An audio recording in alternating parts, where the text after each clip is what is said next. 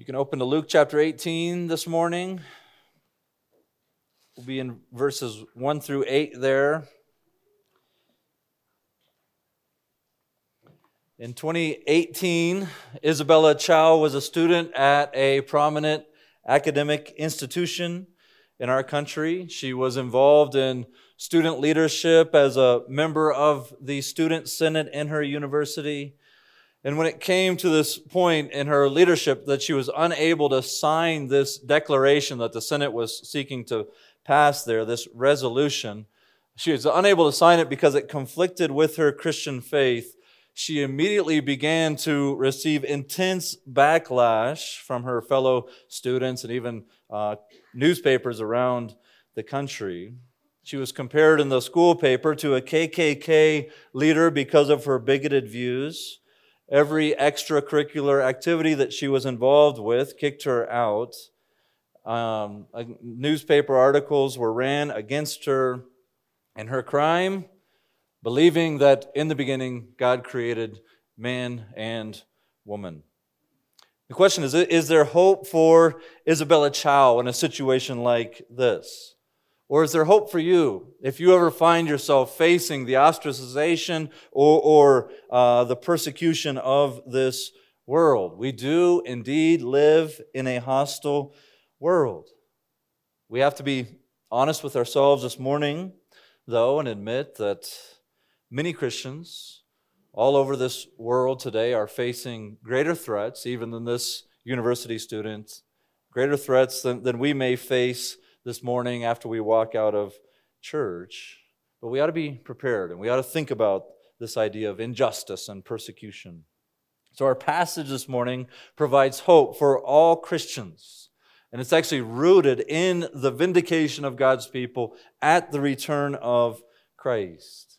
God's word points us forward this morning not to, uh, uh, again, we were sort of harping on this last week, but not to satisfy our curiosity about the end, but to strengthen our resolve. To strengthen our resolve. One commentator said it so well. He said, It is part of the purpose of biblical eschatology to allow the ultimate vision to brighten the intermediate dark days. So, part of the role of eschatology is to give the ultimate vision of the end to sort of brighten these dark days that we walk through now. And that's what our text does. It gives us that ultimate vision of the end, of the return of Christ, and it brightens these dark days, encouraging us to persevere in our trust and faith in Christ and to persevere in prayer as we look forward to this final vindication. So, God does it, I, I think, just makes it really clear for us. There's two points this morning. How do we live in this intervening period between the first coming of Christ and the second coming of Christ? That was all set up for us at the end of Luke chapter 17. Well, what do we do? Well, first, we must pray continually. We must pray continually. Verse 1 should come with a, a, a little bracket that says, spoiler alert right? Because Luke totally shows his cards here as he, he tells us the purpose of the parable. And he told them a parable to the effect that they ought always to pray and not lose heart. So he just tells us what, what it's going to be about. And this is, this is a dream for us who, who read our Bibles, and, and especially as somebody who's going to preach the Bible. Man, thank you, Lord, that it's just that clear. It's right in front of us, that you have made it that obvious to us what we're actually meant to understand and pull out of this text. And it actually provides us with our structure this morning. We ought always to pray, and we ought not to lose heart. And so we ought to think about verse 1 for a minute before we dive into the parable. That word ought, it, it carries with it this, a stronger connotation than you should, you should, or you should think about doing this. The, the idea is that this is something that is necessary. And the two necessary things for us this morning are that we ought always to pray and we ought not to lose heart. See, Luke 18 I, I, is tied in with uh, the, the end of chapter 17. The, the context is still these events surrounding the return of Christ. or as Jesus called them in chapter 17, the days of the Son of Man. That was the topic of chapter 17. I'm, I'm arguing that it continues into chapter 18.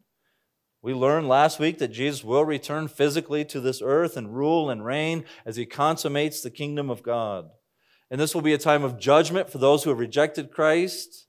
This will be a time of vindication for God's people. Those who are in Christ are actually spared any form of judgment or wrath from God because they're not destined for wrath, but for salvation. And we learned that we have to long for this. We have to long for this, that we will be in Christ's glorious presence forever. But we face the present reality of living in between the first coming of Christ and the second coming of Christ. And how do we do that? And that's the burden of Luke 18, at least verses 1 through 8. How do we do that? Well, it's necessary to pray always. The idea is that prayer is something that we return to with regularity. It's obviously not pray every second of every day. That's impossible. But it's that prayer should be a defining feature of every follower of Christ every day throughout the day. It should be our first impulse when something difficult or, or in our context, persecution or, or temptation arises. Our first impulse should be to turn to the Lord in prayer. And you know, the reality is we can ask God to, to do this in us, right? Sometimes we think, I've got to sort of create this in myself, and then the Lord will be pleased with me and I'll be a man of prayer. Now, we have to, we have to just ask the Lord to produce this in us. Give, give me that impulse to turn to you throughout the day. If you read the Psalms, you see how often they're saying, Lord, incline my heart back to your word. Bend me back to where I need to be. Open my eyes. Unite my heart within me to fear your name. The psalmists over and over and over again, they are perfectly fine asking the Lord, do in me what, what you're asking me to do. Create this in me. So we ought to be those who are continually given to prayer. And we see that developed in our parable this morning. So let's take a look at the, the parable that Jesus tells here, and we'll see how does Jesus kind of tease us out. Why would Luke begin verse 1 by saying the parable is about continually praying? The parable begins there in verse 2. In a certain city there was a judge who neither feared God nor respected man. In this story that Jesus is developing. He's probably talking about some kind of uh, a Jewish leader, a Jewish judge. If you read the end of Jesus' life and if you read in the book of Acts, Rome actually gave Jewish judges some authority there to sort of work out, you know, you see in Acts, like work out your own problems. Why, why are we having to deal with this? And so that's probably what Jesus is talking about. Now, when it involved capital punishment, the Roman government's like, we want our hand in that. And this particular judge, whether he's Jewish or Roman doesn't really matter. But this particular judge was not a good man. The, the, the, text says he did not respect people. And I know we sometimes use that positively, right? God is no respecter of persons, meaning he, he treats people the same. But this is a negative thing. He's not a re, he does not respect people and that he has no regard for others. He's certainly not going to have regard for somebody like a widow who has no social pull, no authority. And of course, this lack of concern for his neighbor, this lack of respect for others, this lack of love and care for somebody like a widow, it's rooted in the fact that he does not fear God. He does not fear God. He has no holy reverence and, and awe before God that would lead him to submit to God and to walk in justice and to treat people the way he ought to treat people, especially as a man in authority. He has no concern for God and therefore no concern for God's will. In essence, this man is, this judge is the exact opposite of what God expected a judge to be in Israel. Jehoshaphat said to the, of the judges in Israel in Second Chronicles, he said to the judges, Consider what you do, for you judge not for man, but for the Lord. He is with you in giving judgment. Now then, let the fear of the Lord be upon you. That's what this judge in Luke doesn't have. Let the fear of the Lord be upon you. Be careful what you do. What happens when there's, there's fear of the Lord on a judge? For there is no injustice with the Lord our God or partiality in taking bribes. So this guy is, is wicked. He's an evil judge. He's an unrighteous judge. Jesus calls him that towards the end of our text this morning. And it is to this, this judge that a widow comes and, and seeks for him to act on her behalf that she might actually have justice. She has to lean on this wicked ruler if she ever hopes to receive justice. We're not told in the parable what her cause is. Um, but we do, we, we do know this that everyone that would be listening to Jesus' parable would understand the plight of a widow in ancient Israel. So we should tease that out for just a minute. You, you, you, all you have to do is read. If you read the Bible in, a year and you're trying to make that your goal, you'll, you'll shortly be, and you start in Genesis and you make the Exodus, you will shortly be in these sections of Scripture where you see God's concern and care for people like widows. When you read your Old Testament, you see God's command of protection for widows and any other vulnerable member of society, like an orphan or a foreigner. Why? Because they were easy to take advantage of. They didn't have a lot of power or pull. And so, what we have in this parable is a recipe for disaster.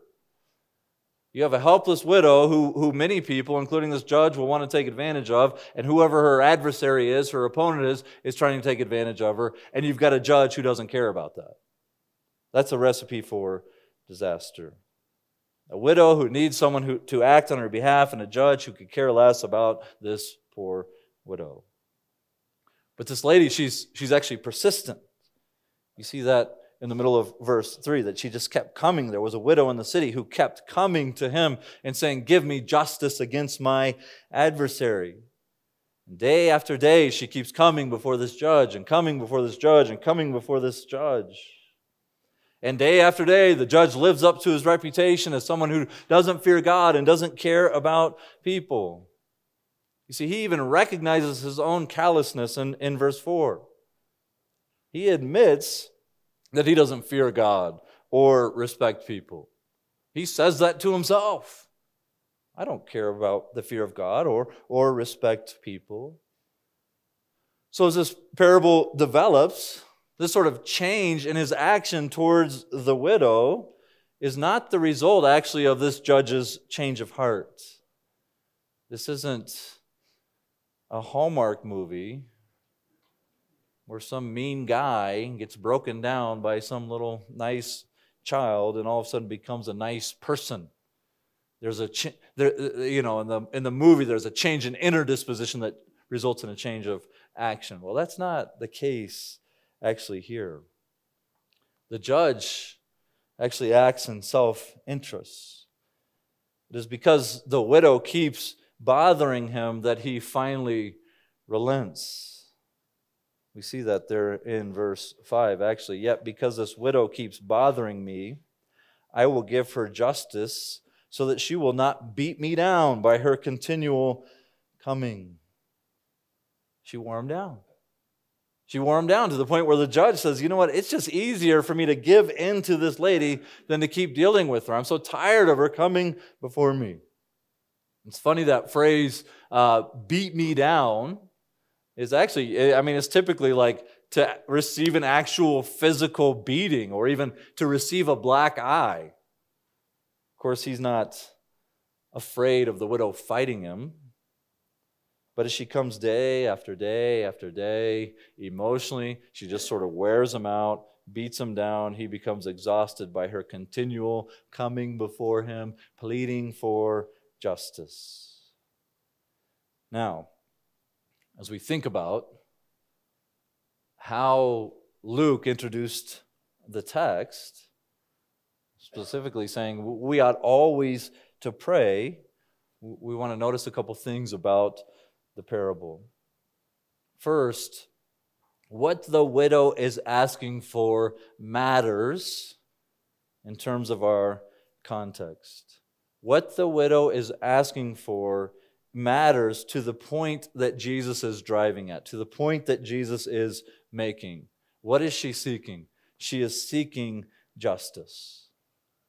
She is helpless, and so she keeps turning to the only one that can help her, and her cry is for justice. You see, sometimes this text is sort of just taken out. I think it's kind of lifted out. The parable sort of scrubbed of, of, of that word, justice. And, and, we actually just sort of talk about prayer. You ought to pray a lot, pray more. I don't care how much you're praying, pray more. Well, this, this text actually focuses on the, the, the continual content of her cry for justice. And we'll see why in a minute. But it wouldn't be fair to take this text and to rip it out of its context and then to just say, you know, pray more, and then we'll call it quits. The emphasis falls on this continual cry for her to be vindicated. In other words, in, in light of the context, a continual cry for the vindication that God's people will experience when Christ returns, when he returns to rescue his church and to judge the world. So the idea is continually cry for the return of Christ that he might judge the wicked, that he might establish his kingdom. In light of this injustice that God's people oftentimes face, the injustice that we started our text with, the injustice of persecution. So the teenager who is ridiculed online or at school for being on the wrong side of history because she wants to cling to the Bible or the employee who faces pressure to celebrate things the Bible identifies as sinful, or the grandparent who is ridiculed by grandchildren for still clinging to that ancient book. Well, that person, God's people, can turn to God and cry for justice and find hope in Him. Notice also that the emphasis falls not only on what she's asking, but the persistence with which she asks. You know, we made this pretty clear as we told the parable, but it was by her continual coming, the fact that she kept bothering the judge, that eventually she received justice. And this is, you know, we'll nuance this in a minute, but this, persist, this persistence is something that we should seek to do ourselves. We ought always to pray, Luke said in, in verse 1. So we ought always to come before the Lord and cry out to Him and ask for justice to be done and plead with Him to return, or to send Jesus to return. You know, maybe we, we sort of admitted earlier that South Dakota is not the heart of Christian persecution at this point. Now it's here, right? I'm not, I'm not making fun or making light of those of you who have faced some of that. And I know some of you in this room have faced some of the social pressure that Peter in First Peter is perfectly fine calling persecution. But for many of us, maybe, maybe we can zoom out a bit, be a little less individualistic, and, and pray for those around us or in our world or in the body of Christ who are suffering injustice or who are suffering persecution. Many Christians, as we said in the beginning, on other continents are, are facing greater threats than we face at the moment because of their faith in Christ. We can pray for them. We should pray for them. Whether it's in Nigeria or Afghanistan or India or China or Colombia, these are our brothers and sisters in Christ who are facing these threats, who are facing the suffering and we can join with them as those who are in the body of Christ and plead for them that they might endure in their faith in light of persecution. When one part of the body hurts, you feel it in the entire body, and we cry out to God for justice for our brothers and sisters in Christ whom we have not yet met. So we see in, our, in the first part of the, this text that these these two truths sit in tension together. One truth that, that God will hear the cries of his people, the call for justice. The second, though, is the obvious impl- implication from Jesus' words and the telling of the parable that God's people might find prayer difficult, and so they need admonishment. They need to be told that you ought always to pray. So God will hear us, but also this will be a struggle for God's people. The challenge of Christ, the command of Christ, the admonition of Christ actually should hum- humble us. It's a caution to us. It's a warning that, that, that you may be tempted to grow weary and to grow discouraged and to stop praying. There's an odd sense of comfort in that uh, for me, that, that, that Jesus knows we actually need admonishment in this area. Jesus knows that we need encouragement in the area of prayer. Jesus' instruction is for real people in real times of difficulty who will be tempted to, to leave this, this cry for justice, to forget the coming of Christ, and to grow discouraged and to grow cold. And that is why Jesus not only talks about prayer, but he ties it in with what we might call perseverance, clinging to the faith. We ought always to pray. And secondly, and not lose heart. And not lose heart. So, point number two this morning as we await the days of the Son of Man, we must persevere. We saw that in, in verse 1 as Luke really laid it out there for us. We must not lose heart. The idea is we, we must not grow weary. The trials and pressures and persecutions associated with living in the in between, they can be immense. And it is possible for someone to become discouraged and weary and downtrodden and lose faith and even, for some, give up following Christ. Now, I, I, I know that gets into systematic theology, and we would, we would certainly affirm that we are secure in Christ. Anybody who's placed their faith in Christ is secure. But what does God use to, to prompt the faith of his people, whom he's chosen before the foundation of the world? He's sealed with the Holy Spirit. He will, he will persevere he uses the Word of God and, and warnings, like we find in Luke chapter 18, to accomplish this in His people. So we should be humble enough and say, Oh, oh, Lord, keep me from this. Keep me from growing so discouraged that I give up on prayer and I, I put my heart in danger. I wonder if you've known someone who you consider to be on fire for the Lord. You know, whatever that means. But end up walking away from the faith.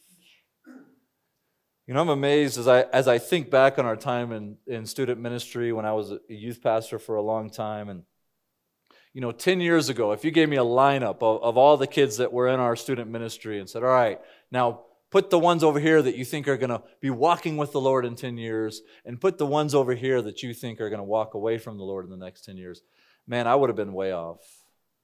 I would have been way off because there were students that seemed like they loved the church, they loved the Word of God, they loved the Bible, and they walked away. And others who we were concerned about, we wondered about, we wondered if they knew the Lord, we wondered if they were walking with the Lord. The, the Lord has grown them and sanctified them and persevered them in the faith. The point of t- saying any of that is that we should, we should take these warnings seriously. Discouragement leading to apathy is a, a real danger to us. Of course, these two ideas, they're, they're related, right? Prayer and perseverance, they're related. They're, uh, just because they're two separate points of the sermon doesn't mean they're just completely disjointed here. Right? Prayer sustains our perseverance. And a lack of prayer should be alarm bells going off on us that our faith is waning and struggling. We need to repent and turn to the Lord. And what Jesus does is he actually roots our encouragement to keep praying and to keep hold of Christ, keep hold of the faith in the faithfulness of God Himself. He roots it in God's faithfulness. You see, maybe as we walk through that parable, you wondered why God would pick a wicked judge to make his point. You know, I wrestled with that when I was a new believer, like, what's going on here? It's Why would Jesus compare himself to that? This is an unrighteous judge. Jesus calls him an unrighteous judge in verse 6. But then he goes on to say, Now listen to what the judge, listen to what the unjust, the unrighteous judge says. You see what, what, what Jesus is willing to do in his parable is say, there's, there's one thing that I want you to see about this judge, and it's that he can, he can provide justice. But then there's this huge contrast. We, you might call it like a lesser, a lesser to the greater contrast, where Jesus is actually uh, pointing to the ways that God is not like this judge. In other words, if a wicked judge would hear this persistent widow who comes and comes and comes, how much more will God give justice to his elect? You see, the beauty and the glory of the passage is that God is not like this judge. There's only one way he's like the judge he can bring justice. But the beauty of the passage is all the ways he is greater than this judge. He is the righteous one who loves to give justice. You see, the widow could not trust the judge's character. All she had at her disposal was to bother him and bother him and bother him. That's all she had. Maybe I can just gain his attention and wear him out. But we can trust God's character. We can rely on his faithfulness and believe that he will fulfill all of his promises exactly because he's not like this guy. We're not dealing with someone who is crooked and apathetic, who doesn't uh, respect or, or have regard for people. When we remember that, when we think of God correctly, we can be faithful and persistent and continually return back to the Lord in prayer, yes, and in persevering faith.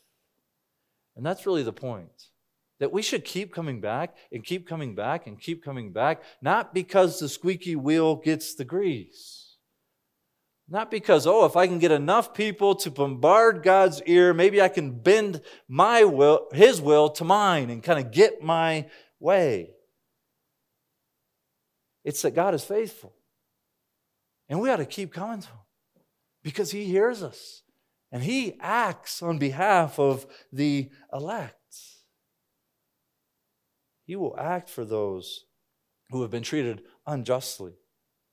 He will act for those who are crying out day and night and who are not ceasing in prayer. There's another, I think, contrast in the text, or comparison contrast, I guess you could say. We are, we are like the widow in, in, in one way. We are like the widow in that we are completely helpless and we are dependent on God to act on our behalf. Tom Schreiner says prayer is fundamentally a confession that strength comes from the Lord. What are we doing when we continually turn to Him in a day? When we, when we go to Him again and again and again? We're demonstrating that we recognize our own helplessness. Prayer is fundamentally a confession that strength comes from the Lord, that disciples cannot make it on their own, that they need grace every day. Every day. So we should be humbled by this text and reminded that, yes, indeed, and we, we willingly admit our help, my help, comes from the Lord. But Jesus also reminds us that we are, we are unlike the widow in one sense. The widow was despised, despised by this judge. He did not care about her. He looked down on her, let her adversary take advantage of her prey on her weakness. But what does Jesus call us there in verse 7? The elect. God will act on behalf of the elect. Will not God give justice to his elect who cry to him day and night? Of course he will. Of course he will. God will not forsake those whom he chose before the foundation of the world. God will not forsake those whom he redeemed through the work of Christ. God will not forsake those whom he has sealed with the Holy Spirit as a guarantee of our future inheritance. Will not give God give justice? Yes. Yes, he will. He is the one who knows what his elect children need before they even ask. So don't grow weary. Don't grow weary, brothers and sisters, because God will and does and has and will forever keep his word. And he will give justice. He will give justice to his elect. God will vindicate his people. This truth, again, I, have sort of been saying this in different ways, but this truth hasn't been hard for, for Christians throughout history to appreciate this idea of vindication. Many have faced persecution, whether it be sort of what they're dealing with in First Peter, the social ostracization, uh, the, the, the social pressure, the slander, the maligning, or whether it be the, the physical, violent persecution that broke out in Acts 7 and throughout the history of the church. Many throughout church history have longed for the, the day of vindication where God vindicates his people. I was admitting to a friend recently that, you know, for the first several years that I, I, I, knew Christ, I struggled to, to understand this idea of vindication. You know, you read Malachi, and, and the Sun of Righteousness is going to rise, and, and these calves are going to come out, and they're going to step underfoot the ashes of those who have been judged. And you're like, man, I, I, I don't know that I understand this idea of vindication.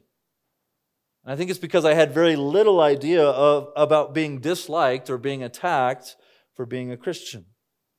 And I think many of us are beginning to see more, more clearly why this idea of vindication has been a source of hope for God's people through all the ages. This brother that I was sharing with was facing some pressure for his Christian faith, being threatened for his Christian faith. And I know some of you, others, know what it is to be mistreated by parents or by spouses or by children or by grandchildren or by friends or coworkers or employers. And it's in these times of injustice where we might be prone to discouragement. You know, I admit that I come to this topic with a sense of humility. I recognize that we are at a time and place in our country, especially in a country that pr- practices religious liberty, that unlike in so many other countries, it's not, not necessarily the pastors who are being pulled out and punished and jailed. In fact, a pastor can grow his congregation by being bold here and can grow his reputation by being bold here. So I recognize that some in the pew are facing this on a more daily basis than, than somebody like me who works in the church. The time may come where pastors are being hauled away, and I pray that you would you would pray for me and the other elders, especially those who aren't in the uh, in the world all the time, would stand firm. But right now, it's oftentimes church members, especially as Jeff pointed out a few weeks ago, especially children and teenagers who may be facing some of this pressure, who may be facing the, the injustice of persecution more regularly. So we ought to pray. We ought to pray for one another.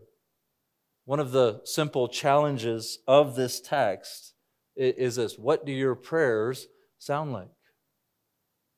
What do your prayers sound like? Is it, is it nothing more than a wish list? And then, you, and then when something else you want comes around, you may turn. I wonder if we pray the way Jesus instructs us to pray here, or the way Jesus instructed us to pray in the Lord's Prayer Your kingdom come, your will be done on earth as it is in heaven. You see, the prayer for the coming of the kingdom is a prayer for vindication. It's a prayer for the vindicating work of God. That is the time where Jesus sets the world right side up. He rules and reigns in righteousness. The idea in this passage is that God will judge those who persecute the righteous. And this will be a demonstration. If, if you're wondering, what does he keep meaning by vindication? Here, here's, here's what I mean. This, this judgment on those who persecute the righteous will be a demonstration to all those who bore the scorn of this world that they were indeed right to cling to Christ and to cling to the testimony of Christ and to cling to the Word of God. So there's this hope that we have in the text in, in, in spite of this delay.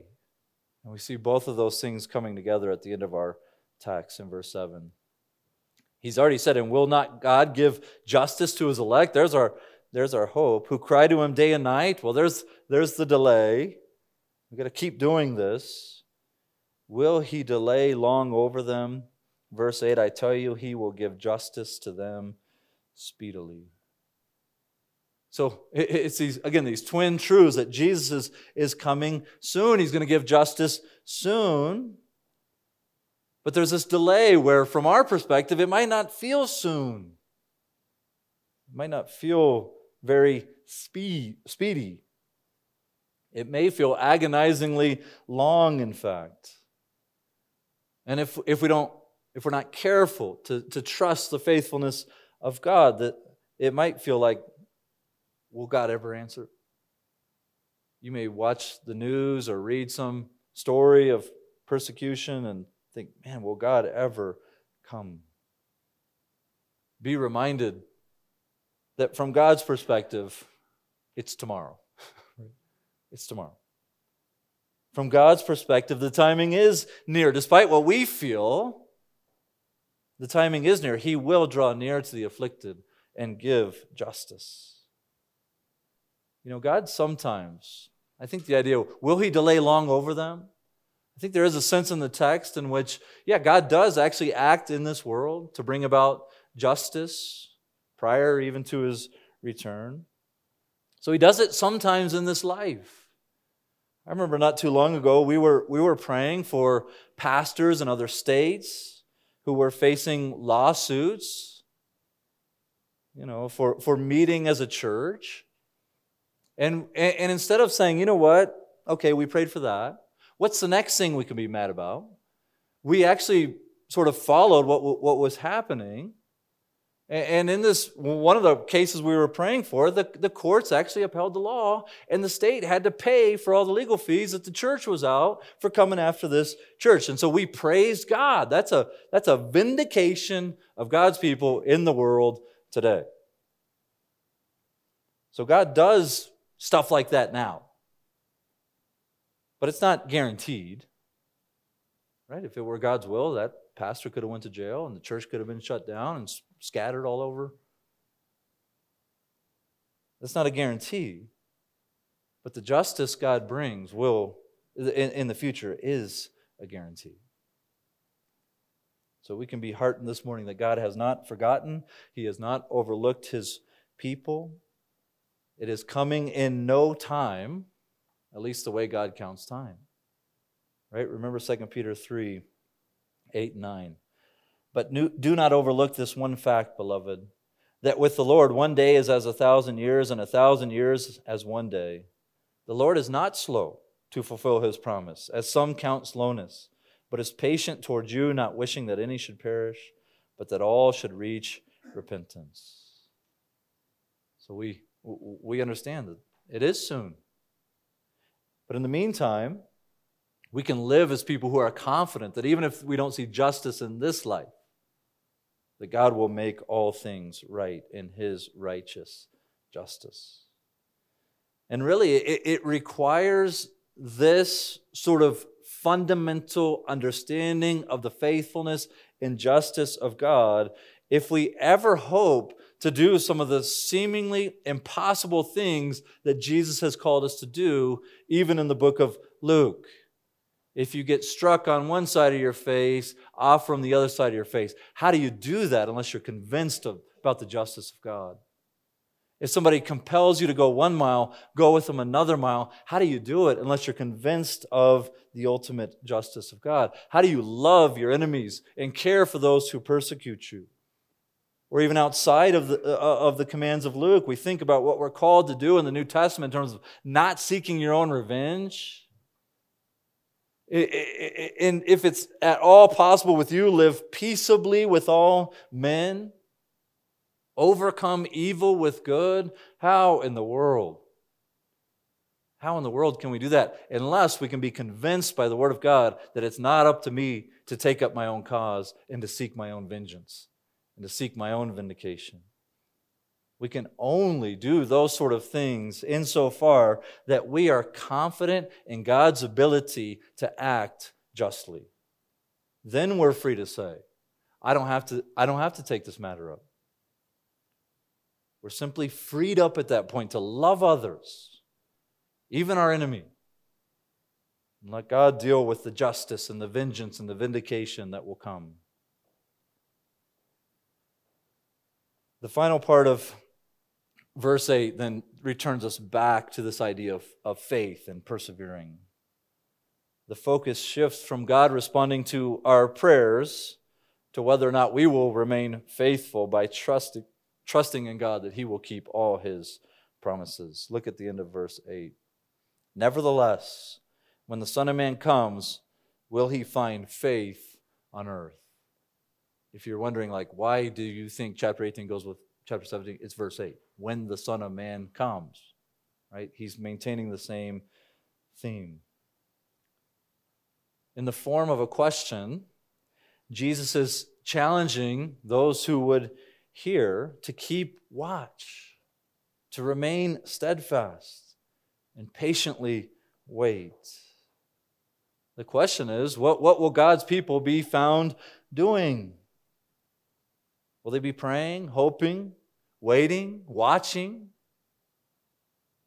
Or will they grow weary and discouraged and put themselves in danger? You see, believers are, are in danger of all kinds of threats from different angles Satan, this world, the flesh, all desire to lead you astray. We must humbly admit that we are outmatched and of ourselves. Our only hope is in God. And so we pray regularly. We remind ourselves of God's justice and His coming kingdom. We watch and we wait. We ask God to sustain us. Again, it may feel like a delay, but rest assured, God is working out His good and perfect timing. The reality is for us this morning that all of the injustice that we've, you know, we've mentioned, I think specifically in this context, we're talking about a level of persecution. But all the injustice that a Christian might face in this life, it pales in comparison to what Jesus faced. Right, in our context in Luke, Jesus has set his face towards Jerusalem. He knows what awaits him there. He knows what will befall him. That even though he's the only perfect one, the only one righteous, the only one who has never sinned, yet he was mocked, slandered, conspired against, spit upon, beaten, and ultimately crucified. Yet when reviled, he didn't revile in return. Yet when he was attacked, he did not curse or threaten. Why? Because he was trusting in God's vindication. He was trusting in God's vindication. He endured the, imbu- the abuse, knowing that he would be vindicated by the Father. That though he would suffer at the hands of sinful men, that he would be humiliated and placed on that Roman cross, bearing the wrath of God for the sins of those who would confess their sin and turn to Christ. Did all of that knowing that God would vindicate him. He would not be left on that shameful cross, he would not be left in that cold grave. Jesus was resurrected from the grave, demonstrating his victory over sin and death and Satan. Not only that, but he's given all authority in heaven and on earth and over the earth. He's ascended to the right hand of the Father, parading through the streets his defeat over the, the spiritual forces of darkness. He's given a name above every name, the name of Jesus, at which every knee will bow and every tongue confess that Jesus Christ is Lord to the glory of God the Father. The Father vindicates the Son after he endured the abuse of sinful people. And the one who raised Christ is powerful enough to vindicate, and he's faithful enough to vindicate his own people. So pray and don't lose heart. Let's pray together. Lord God, we pray for humility, that we wouldn't claim persecution when it's not. But Lord, we pray that when we do face those sorts of things, that we would be strengthened in Christ, that we would cry out together, that you would send the Lord Jesus quickly, that he might deliver us from wrath, and that he might judge the world. We, we, we long for that day, Lord. We anticipate that day. May you persevere us in the meantime. In Jesus' name, amen.